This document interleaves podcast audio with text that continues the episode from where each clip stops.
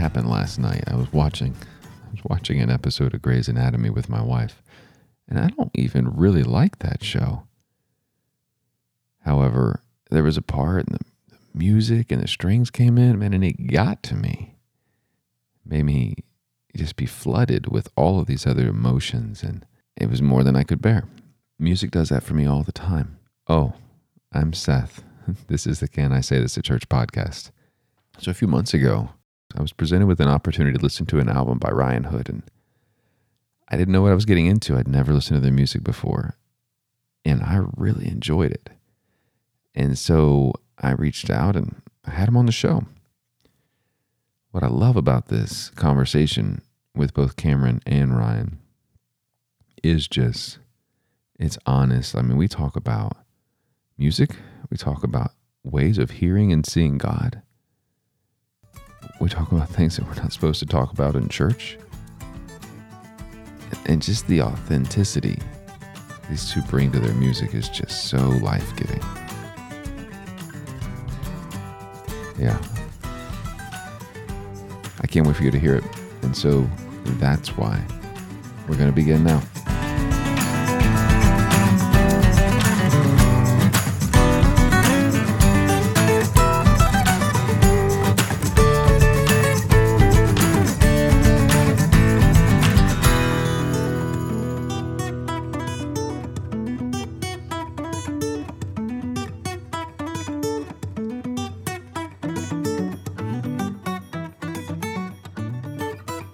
Ryan Green and Cameron Hood, two people, which is always fun to bounce back and forth. But we've established, at least for people that are listening to the pre version of the show, that I am professional at this. I, I never forget the video. I definitely don't miss any audio cues.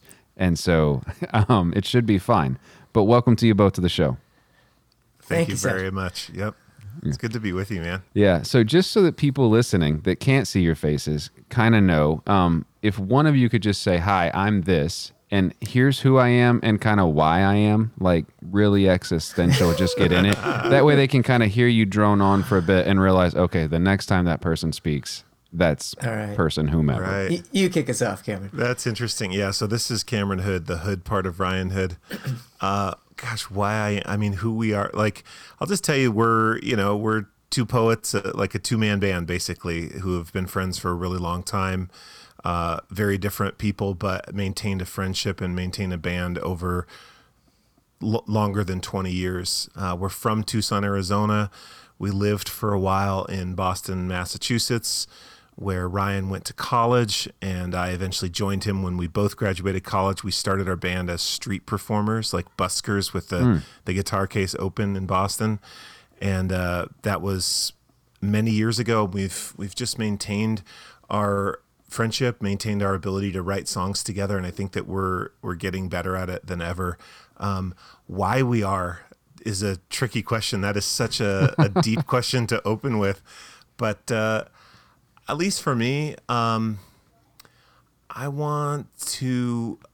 I'm committed to to transformation of myself and hopefully uh, transformation of culture. Like I want to see myself grow and get over some of the the dark places, some of the the wounds, the things that hold me back, or you could say the sin. You know, I want to get over those and transform those in myself, and I want to document that through words and stories and songs to help other people do the same thing. The more of us who do that, uh, the more I think we see the kingdom come. Like that, to me, that's a tangible thing. I want to help see the kingdom come, and I want to be a part of that. That animates me. So that's why I am. Ryan nice. Green. All right. My name is Ryan Green, sometimes known as Ryan David Green, when I want a little more uniqueness. Uh, and I am the uh, the tenor voiced half of this uh, this podcast. I think I'm going to be the easiest one to recognize in this call. If it sounds like this, it's one of the other guys. and uh, and uh, yeah, Cam- so Cameron told you kind of our story a little bit, but I uh, one of the things as far as who who we are, why we are, I actually I feel like the fact that we are a duo creates uh, a really powerful thing because we perform typically just as a duo in front of people. And uh, Cameron and I really uh, prioritize our having a healthy relationship with one another.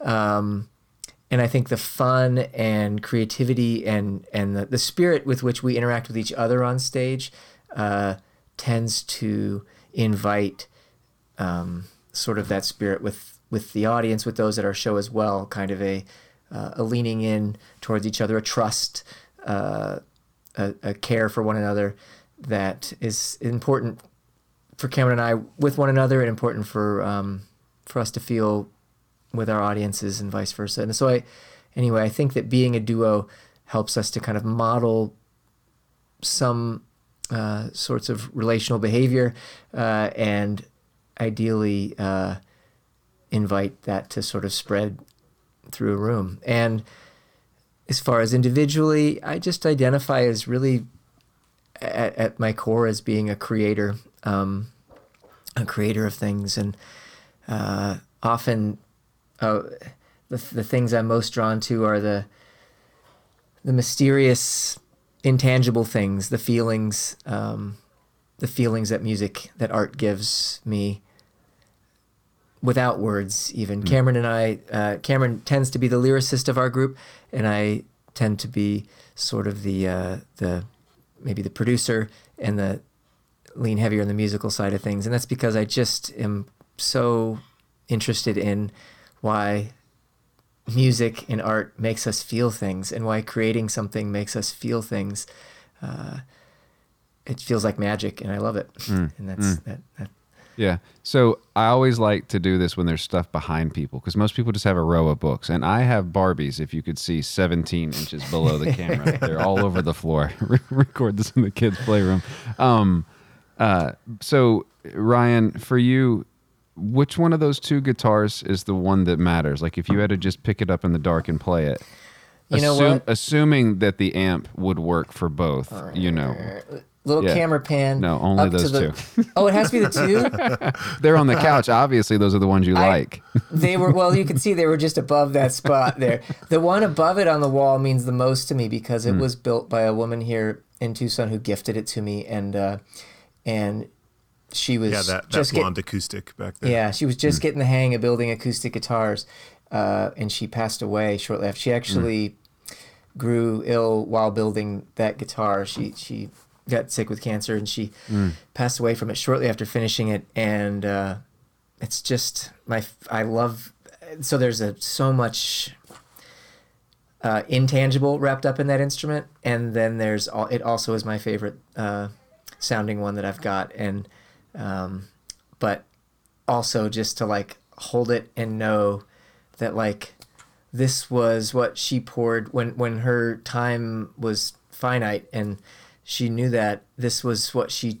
chose to do. Uh, this is what she went to for for joy and was to build this instrument and uh, um, it just feels so incredible to know that like these like no no hours could be more valuable that I can imagine than the hours those particular hours that were spent on that instrument and uh, I just feel like it's just such a treasure. So so there's that there's a great joy in that one. The the uh, the red one uh, is a new Takamine guitar I got that I love, and it's uh, that's that's my new uh, my newest favorite because it's uh, it's kind of made to play fast on and do, and it's a little smaller body, so I'm ready to when we can get back on stage. I like I'm already practicing how I can kind of move around with it and you know getting the stage moves going. It's it'll be fun. So instead of a huge bulky one, it's it's meant for you know for some Springsteen uh, knee slides. I think. Cameron, 20 years. So you said you've been a band for 20 years, correct? Yeah, we played our our first show uh, 20 years ago. This coming August uh, it was just a tiny little tiny little thing. Um, we, we were both in college at the time. We knew each other back in high school, uh, but we didn't play in the same band. We were kind of in rival rock bands in high school, and then post high school, the the rivalry dissolved. We became friends and and started playing together, and, and it was just sort of a I don't want to say like a lark. It wasn't. It wasn't. Uh, we we weren't making fun of anything. It was just like this sounds joyful and easy to play just the two of us because we because we've both been in rock bands and it's a hard thing to to manage a rock band. It's it's heavy in the sense of of managing all these personalities and it's also heavy carrying a lot of amps and drums. So yeah, we just got together like what would it be like just the two of us to to, to just a lighter enterprise, I guess. So Yeah. 20 years. Yeah. Yeah. So at a high level, I wanted to talk about an album that, um, again, the young lady that set this up sent me. So I hope that that was fine. She gave me access to it ahead of time. I had no idea if Yeah, that was allowed or not. Um, Yeah. And then, um, so I also, I, I'm not good at writing lyrics. So Ryan, I get that. I, I play guitar. I'm not very good. Matter of fact, it sounds like y'all have like four guitars playing. So I'm assuming you're looping over on top of yourself, which I don't know how you would do that live. Or is it just the two of you on the album? We uh, it, it is yeah. There are some layers on the album. Um, there's a string quartet on much of the album as well. Typically, we do tour live just the two of us, and so it's going to be it's two primary guitar parts. So most everything in the record is going to have one or two primary guitars that are creating most of that sound, and then Yeah. we do some other percussion with our feet and things on stage too. So this morning on the way to work, so I've been listening to the album for about a week because that's how long I've had it. Um, I, I keep coming back to Appy Returns, and it ends up being Ah. it ends up being the last thing that I hear before I get into work. Like once I drop the kids off and I hit play and I just let it go, that seems to be where I end.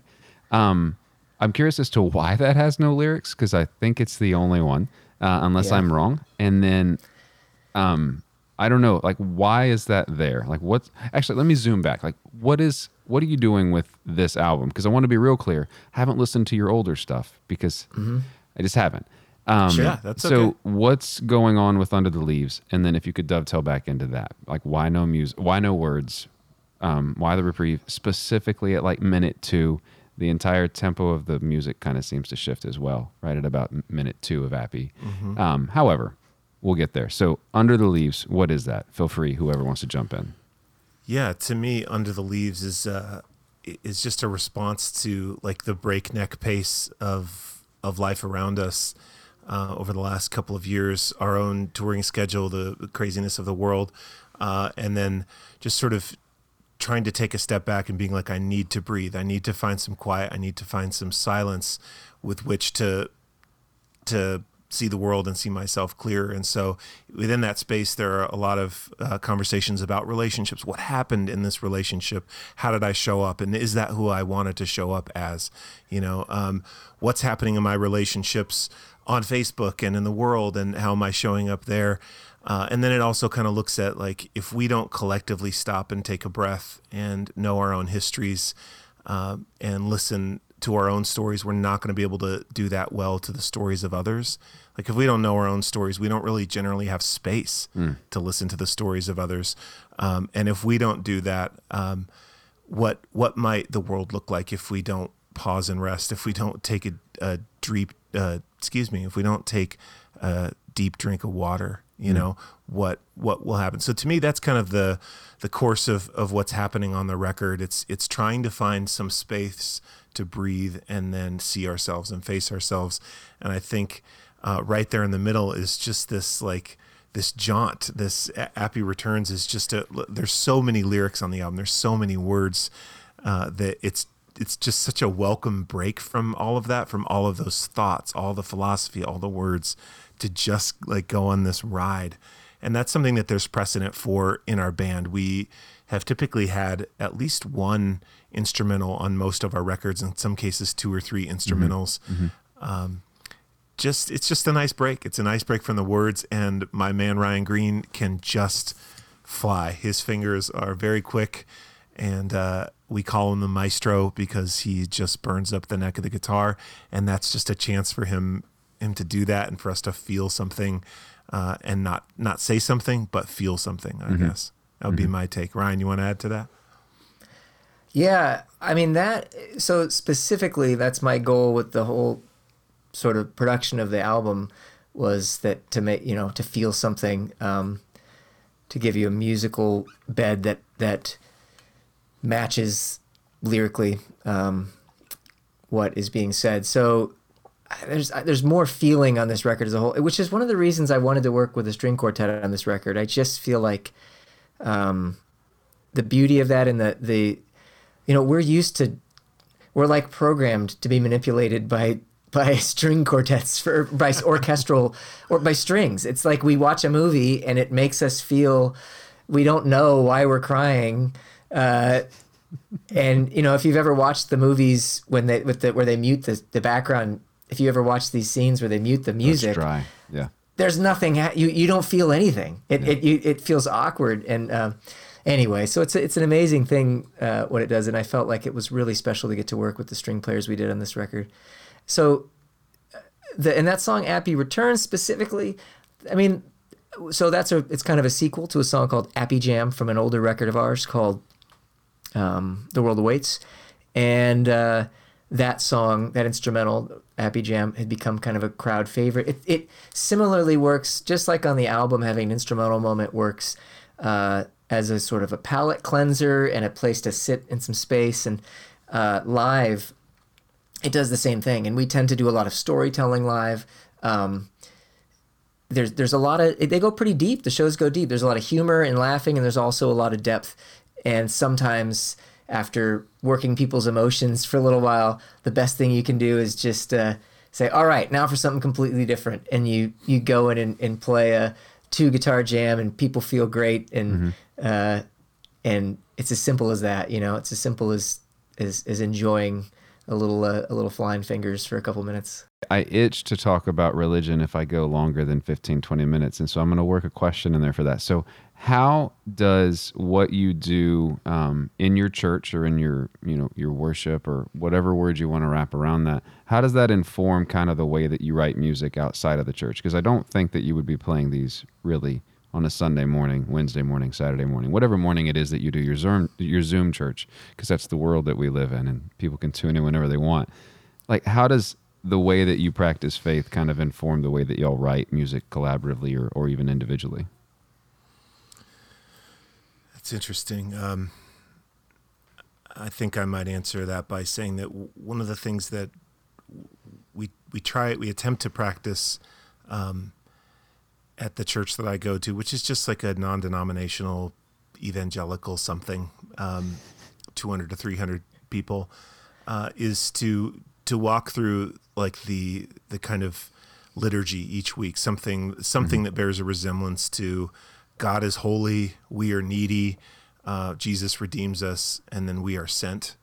Uh, or another way of looking at it would be like we're gathered in, um, we hear the word, we sit at the table, and then we're sent out. You know, something like that. There's, uh, there's, those are not the only ways to talk about that. Not the only ways the church has traditionally broken that up. But the idea there being that that some form like that every week slowly forms us over time that that's a part of spiritual formation over time I, I heard this really great quote i can't remember who it's from uh, but it basically the person was saying that we overestimate what we can accomplish in one really great worship service. Even if we have the best songs and we got to the soaring heights and everyone was crying and everyone had you know emotions and the prayers were prayed we overemphasize what we can accomplish during one service but we underemphasize what we can accomplish in 10 years of services. Just just a basic form. So there's to me what i'm taking from all that is that storytelling works on us over time. Um, so just the presentation of of what it, what all this is and where we fit in all this and what we need to be able to move forward and how we're sent into the world um, hopefully as new people just rehearsing that piece by piece over time. That's i guess what what we try to do. And um, those are similar themes to what i think about um, as a band. I I, I care a lot about how an album tells a story, and I know that the album form is kind of going away. Uh, we're a lot more in a single uh, music culture right now, and that's okay too. Uh, but I still care a lot about the the rise and fall, and and how you find your footing, and how you might open up over the course of an album. And so I'm always meticulous about sequencing songs in certain places. Like we were sequencing this album under the leaves, and there was one song where I was like, man, this song can't. Ryan wanted to put it at a certain spot on the record for like the musical rise and fall. Cause he's thinking a lot about how is it moving me, I think, uh, you know, Yeah. as the album goes on, how is it moving my, my experience, my emotions. But I'm like, this song can't go that late on the album because it's an immature song. Like it, Which it song is needs to be a, that's a song called uh, Gone Before I Go. and uh, and it, it ended up being the song that opens the second half of the album. But it was a couple of songs later originally, and it's just a song of kind of running away, like thinking that it will be better somewhere else. But the song that uh, that ends up following it is this really deep song that that Ryan wrote called "Not Alone." Uh, that talks about really digging into our childhoods and our history and, and you know figuring out how to have really deep roots uh, and and heal from so, so it it doesn't make any sense to follow that with this sort of flighty relationship song about running away and thinking oh it'll be better somewhere else you know so that's how that's how it works on me is I I want there to be this progression as you listen through time and time again that slowly it's working on you this Yeah. this progression through the songs Yeah.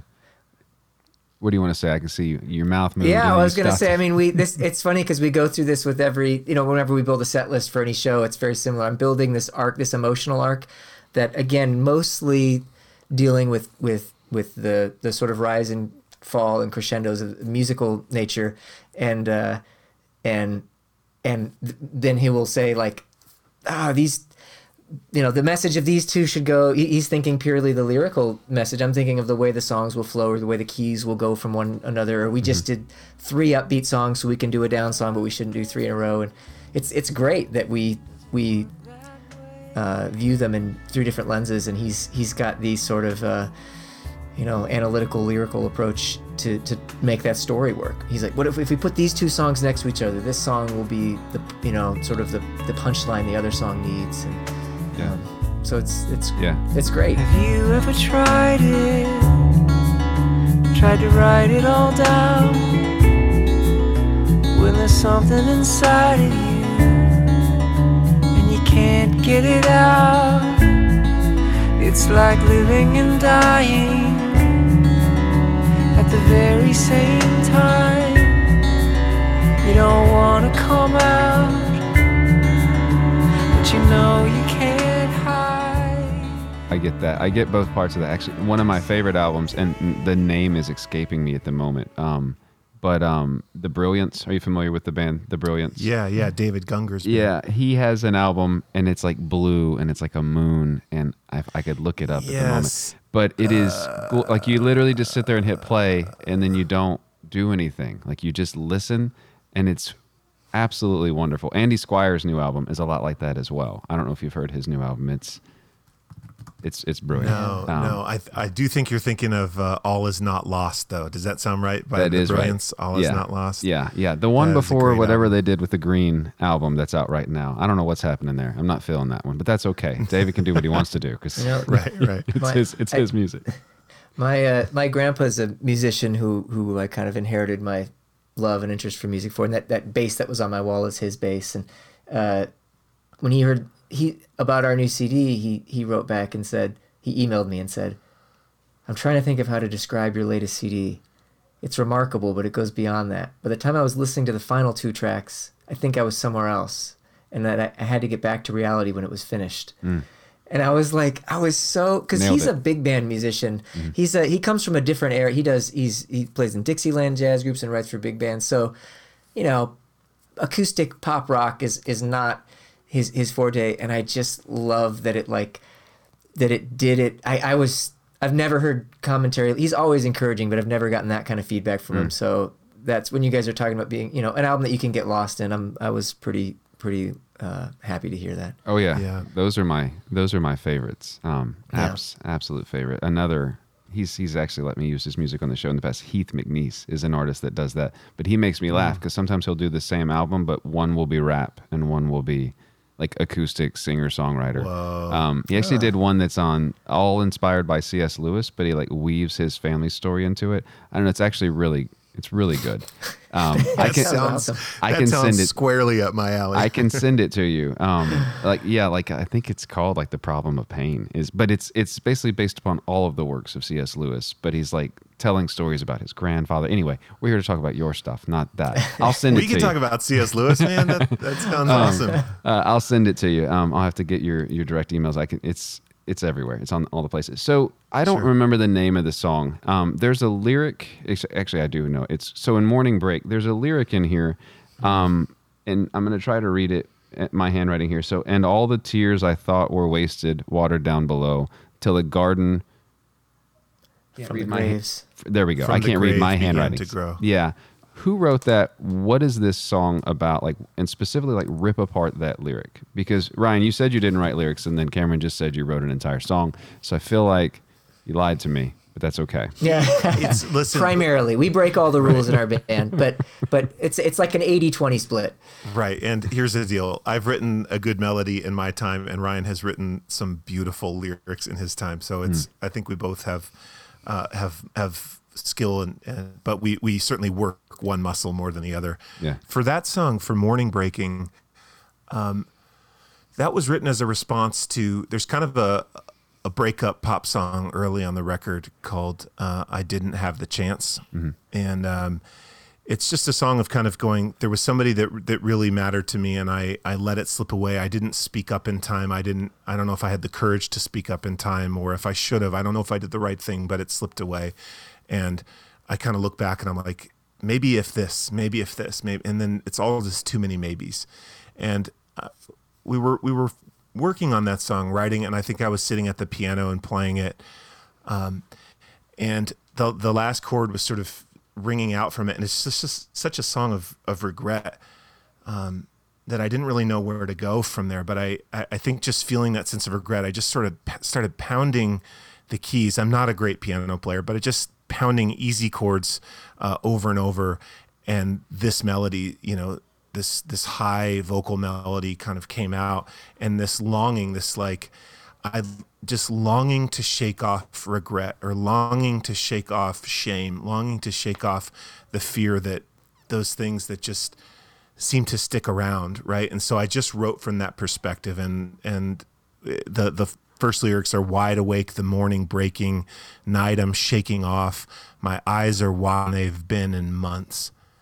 And I was like, yeah, yeah, yeah, yeah. I need that in my life. I need this. Like I, it from a place like I wasn't fully there yet, but I was imagining. I was building a vision, and so uh, I kept going. It's the weight of my makes had fallen from my hands, like scattered seed behind me as I ran.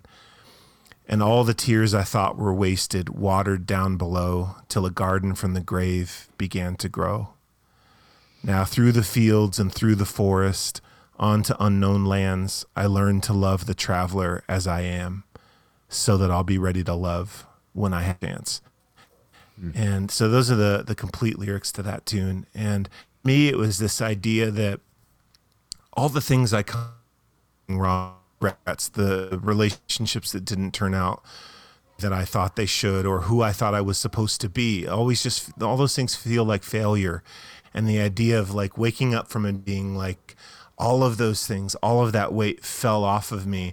But it didn't just like it didn't just fall like a back, like a you know, a pilgrim's sort of you know off the back it, it all came out as these seeds every one of those things planted a seed uh, in my life and i love the image that all the tears i thought were wasted were the very things that were watering those things right. all the times i thought this doesn't make any sense. I don't know how to move forward from this. Uh, every time i pray about this particular situation it gets harder and not easier you know? And i don't know how to how to look at that and, and it's only ever years later that you look back and you go this is how i grew from that or this thing caused this thing and it was the most important thing that could have happened to me. But you only ever get to see it later i think.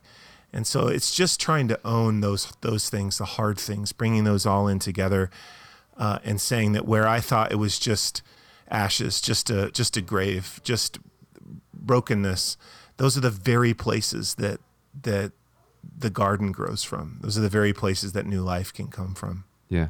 Is this the same song? I don't have all the the, the, the songs, at least the order memorized, because I hit on random usually. There's a song, and and and the reason I asked this, Ryan, is because you had talked about how important the the melody is and the rise and fall and etc. There's a song in here that the piano literally sounds off tune. Is it this song? Is is it this one or is it the last? It It's, could- it either this one or the this next to last one on the album. I think it's one of those. This is two. the main piano song on the album, right? I mean, if you're talking about piano, There's one of Um, them like at the beginning. It sounds like someone slamming on it, but the piano Yes. itself sounds like a 30 year old piano that's just been in the Yes, basement Yeah. for yes, a while. Yes. Um, yes. it- I that grabs my attention. So why, uh, for melody needing so much, like why leave that? Like there's this tension there. Like there's just discord there.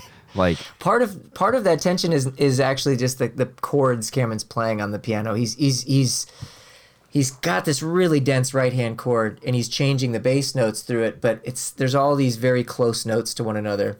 You know, the a, a five second music theory lesson for me who's not into it is that normally your your notes in a chord are two keys. There's an empty white key between the other notes. You don't usually play two notes right next to each other, or you get a lot of dissonance, um, unless you want that dissonance. And there's a lot of dissonance in those chords, and um, so I think part of it is, is maybe the piano in the room itself, and the distance. You know, it's it's mic'd from far away, so you're getting this big sound.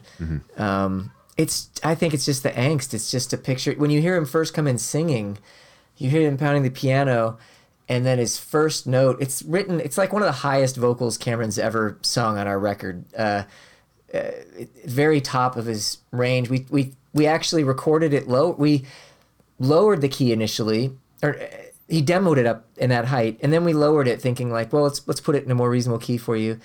And we ended up going back to it. It's like it needs the pain, it needs Yeah. the like yearning, it needs the the effort required to be up there. So Yeah. You both lead worship from what you said earlier. I have songs as well that I'm like, no, if you ask me to sing this on Sunday, I'm not singing this song. Tired of this song.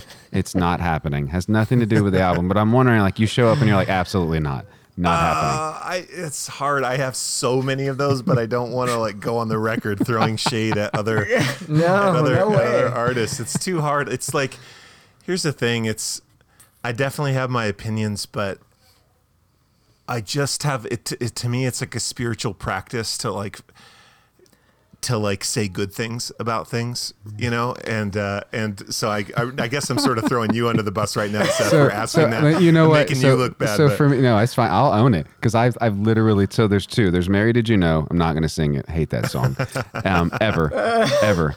Um, and then second is "Trading My Sorrows." I can't stand it. Hate I can't I can't. either. I can't. See, look at you did it. I'm proud of you. I did it. You you did it, Seth. You No, did it. But that's it. There's a few others. There's another one that they like to have thing called "Come to the Water," which requires like an 18 piece band, which we don't have, and it Yeah. sounds awful. Um, Yeah. Whatever. I mean, I'm guilty generally of like being. I, I am gonna be. It, it's hard, you know. Even our our favorite songs of all time. Like, remember how amazing "Clocks" by Coldplay was the first seventy times you heard it. Probably it was like amazing for a lot of times, and it's a it's really unfortunate that like that it it becomes sometimes things become less amazing. Mm-hmm. Sometimes it, maybe you might think a song is not amazing right away, but there's even there's worship songs that I have, used to think were amazing, and then I you know I want to feel I want I want to be stirred, and so I'm like.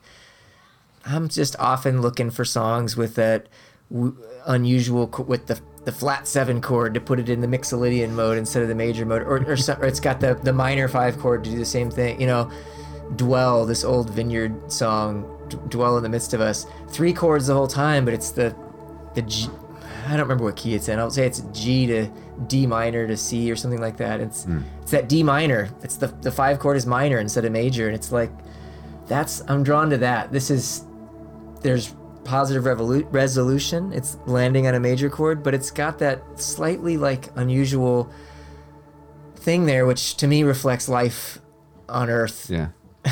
I And, know. uh, I know. yeah. Often, I think all you have to do to make people extra move though is you just put the D synthesizer pad playing in the back and just let that play the whole time. Because most songs on Sunday you could just stick with D and you're fine with it. You don't even need to move it. Um, at least the songs that we play. I mean, I'll say that here's what this makes me think of is just the like. This is a really hard question, and I know people who have struggled, who who have, who are question who've questioned their faith, are going to they start realizing like, was I just feeling something in worship because of the because music makes us feel these things? You know, was I not like I I felt like I was having I, I've am I feeling an actual connection to God? An actual is my heart really crying out and connecting, or is it a manipulation of the chemicals in my brain through these chords? Both and. you know, by using the the the the, the Coldplay chords and the and the if you're in a big church, the lights and the um and the, and the fog and stuff. Um, it's it- that's those are those are hard questions. And did Yeah. you say both and? Yeah, absolutely. Yeah. Yeah. Yeah. I often, um, So my my favorite scripture for creation, going back to C.S. Lewis Cameron, is when in Narnia, like Aslan is singing creation into being. Like it's just a beautiful retelling of Genesis, but it's just in, like it's just wonderful, like the way that it comes in and anyway layers on top Yeah. of itself. Yeah. Yeah. Yeah. So I want to end with two existential questions for each of you, and and you can take it in any way that you want. The first one will, is a new question because I've, I've I've asked the same question of everyone for the longest time, and I I'm still going to ask that because I really enjoy it. But I'm curious. I would like to actually begin playing on the name of the show. What do you feel like each of you are the things that the one thing that you're like, yeah, people need to be allowed to say this in church, and that would maybe help the church be a bit more healthy as we try to be more healthy because there's a lot of I, would argue a lot of toxicity and pain. I saw the new the new research came out today that like the amount of church attendance and people that say that they're followers of any Christian faith is like at an all time low. Like it actually like shattered records today. I have the news article up on my phone. Like Yeah. legitimately happened today. So what do you think is one thing that you're like, yeah, if we would allow people to voice this, it maybe would would that's what we should be doing. Sitting with that. Yeah. What do we need to be able to say at church? Um, I, I suppose I need to be able to say at church that I love Rob Bell. um, that uh, you know he's someone who's so criticized and and for, you know there's so many reasons, but I can tell you that I wouldn't be a Christian without Rob Bell. I mean, I grew up in the church, um, and uh, I had all that faith and I had all the ways that I thought that it was supposed to work and and all the prayers and everything and it just it just wasn't sort of working and I was trying to prove it to myself using the Bible and struggling with inerrancy and you know a lot of the themes that you talk about in this podcast you know uh, how we read it and how much we need it to be exactly true and the the the firm foundation and everything. Um, and Rob Bell just gave me a different way to read it. It wasn't even, he didn't say there was one new way to read it. It was just, he basically said, Can we have a conversation Yeah. about new ways of reading this? Do you think there might be different strands throughout history of ways that people have talked about this, including hell, uh, including women? Um, could we talk about some of these things and find precedence in in the church for these things? And it was a resounding no, a hundred percent. We can't talk about this at Yeah. church, and you're gone.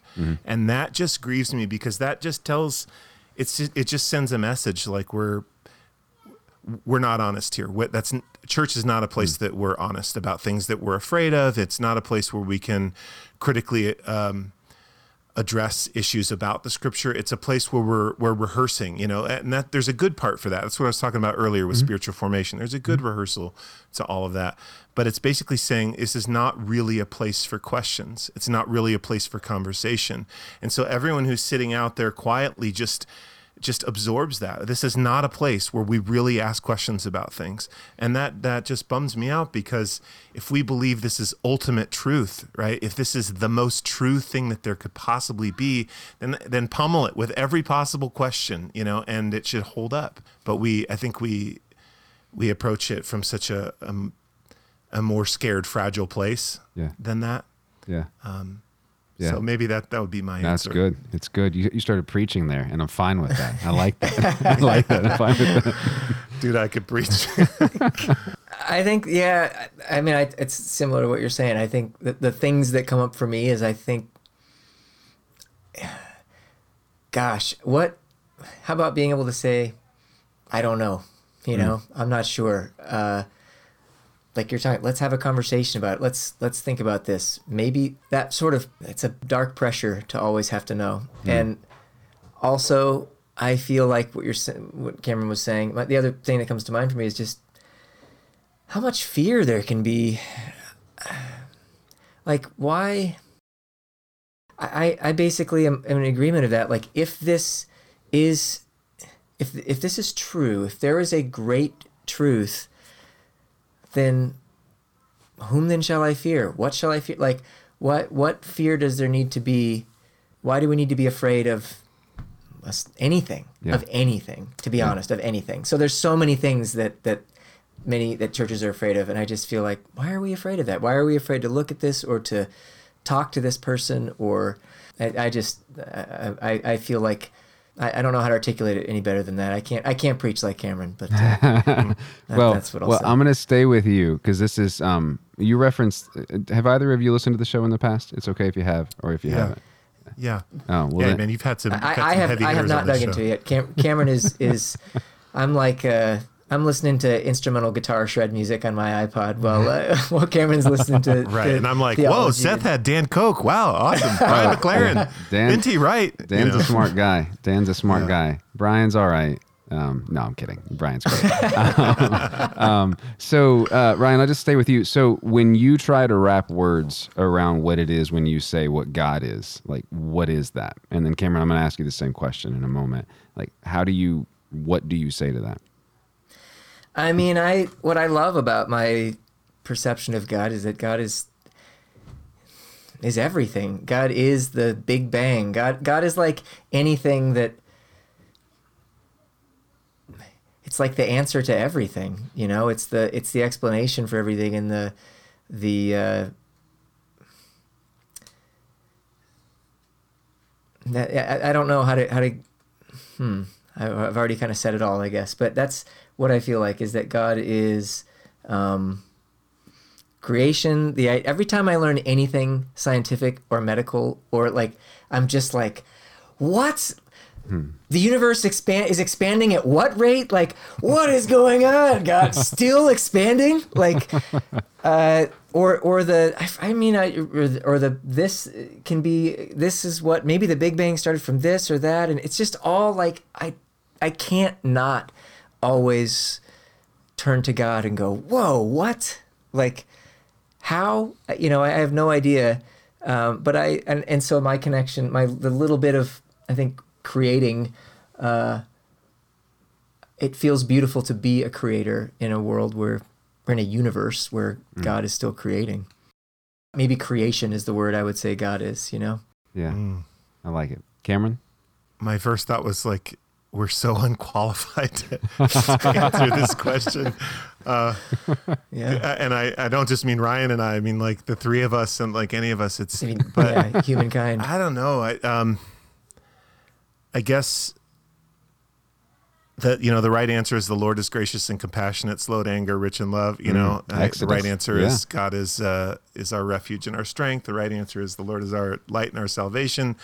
Um, and the right answer is that God is love. You know, and Mm. I, I, I, those are important. I don't mean to throw those under the bus. I, I love what you're, what it seems like you're doing here with this podcast, which you're not throwing out all the, all the babies with the bathwater. You know, there's just so much like good here. There's, yeah, we gotta, we, we gotta hold on to those babies, uh, because there's so much good and so much truth. But I, I, I think it's like, there's just a bajillion ways of trying to talk about it because you can't quite pin it down and you, and you you couldn't you shouldn't be able to. If you ever go this is what God is you, you have you probably don't have it because it it has to be bigger. It has to be a higher power. You know it's I, I love this idea that um, from Peter Rollins where he talks about uh, a lot of us for a lot of us God is just a projection of like our parents or something that we hope for the best version of ourselves he's like yeah that that's true and that's true for a certain part of our development but another part of our development is that God is a projectile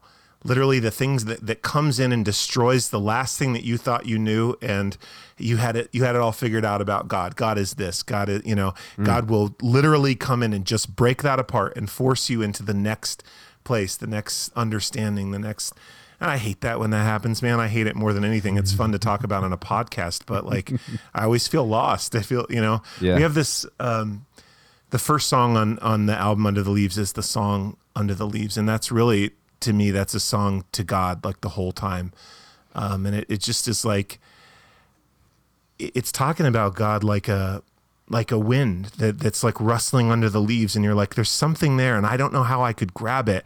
I just feel like I need to be here for it. I need to kind of breathe it in. I need to get quiet enough to listen to and, and I need to um it, well let me think what it says. It's like um at morning I'm waiting, at evening I sing, at midnight I need you in moments between in movements I'm making and thoughts I don't speak, in ways you've been breaking my statues to me. So that's the projectile idea, right? Every idea that I have of myself, God is happy to just sort of kind of knock over.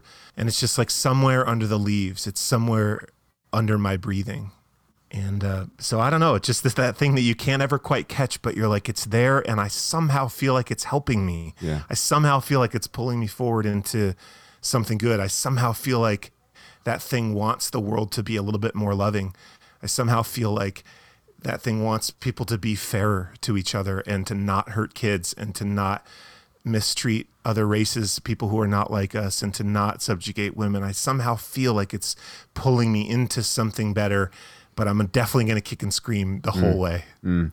Are you familiar? You're talking about like a, a projectile, like breaking things. Are you familiar with like a Japanese practice called kintsugi? Ah, I've heard of this. Can you tell me about this? So it's one of the ways that I like to view God. It's actually I've been I've been wrestling with a few artistic expressions of God, like taking art and being like, that feels like God to me. One of them is kintsugi though. So basically, it's like when you take pottery or pottery that's been damaged, like a vessel that's been damaged, and you let it finish being broken and those pieces lie where they are and then you bring it back together but like you knit it back together with like precious metals like gold or silver or something like mm-hmm. that. And so when it when it's formed and fashioned and back together it's literally stronger than it was when it began because that's how welds work. But it's also beautiful. Like it's literally like at the seams bursting with precious metals. And it's just like radiant and wonderful and amazing. And i often think sometimes that that's like an attribute of god like like this was this and it was good when it was that.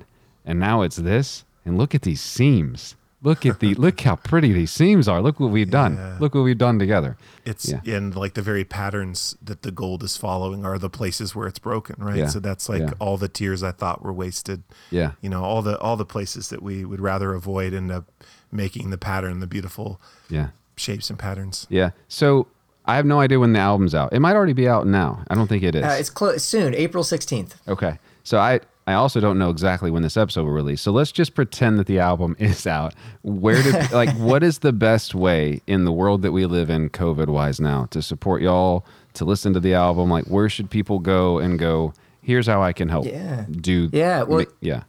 Yeah, jump onto. I mean, so we're Ryan Hood. It's like Robin Hood, but Ryan Hood, one word. You just go to ryanhood.com and get it there, and uh, and that's the best way. And we'll we'll we'll send you a, a record or a or a CD. The cool thing about this this album is that we made a book that goes with it's a large book full of art and full of essays and stories about all the songs. And so that's a uh, if you're a streamer, uh, want to stream the album, grab the book and and sit in your lounge chair and uh, and read through the uh, the the lyrics and the stories behind the songs while you do that. It's a, a great way to take it in. And the the the even bigger way to you can support us, which we all know about Patreon here in this uh, podcast, is we've got a, a Patreon as well, and we uh, we've been having a blast.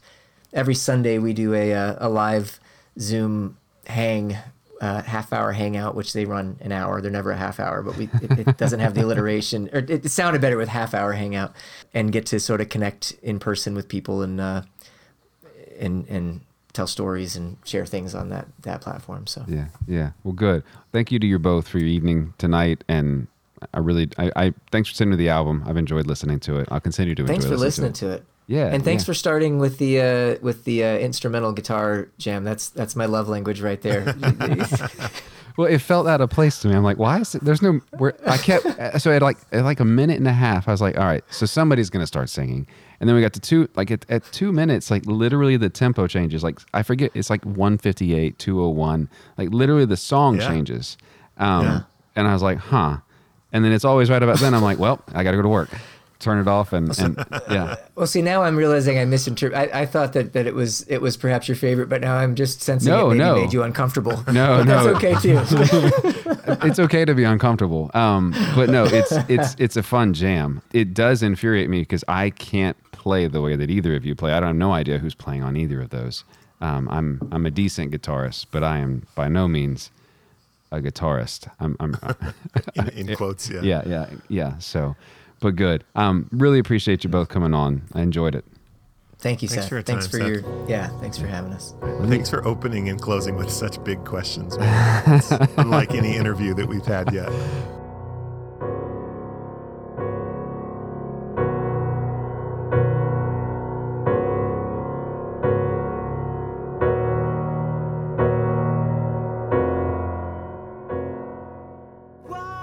It for this week. That is the show. Thank you so very much for listening. Now, I also want to thank Andrew Parks for becoming the newest patron of the show. People like him are amazing and make the show go. So if you can, if you're able, join him right over there. And uh, you can find links for that in the show notes. Very special thanks to Ryan Hood for allowing me to use their music in this week's episode. And you should go and listen to that. It's been a while since I added music, but there's still that playlist for all of the music that's ever been featured on the show. And today's tracks are added to that. Also, today's tracks are added to that. Now, a couple quick programming things. We're coming close to the end of my children's school year, and last year I did something that was very healthy for me, at least. And I went to an every other form of releases and, and I re-release different things in between and etc. So there will still be weekly releases starting probably in June for the summer there, or at least the summer break. But they will not be always what you're expecting. And so bear with me for the summer, but I think it's really important that we all take a rest sometimes. And so, with that said, if you can, support the show any way that you can. Huge thank you to Cameron and Ryan for their music and for their conversation today. I pray that you're blessed, that you're well, that things are better this year than they were last year. And we'll talk next week.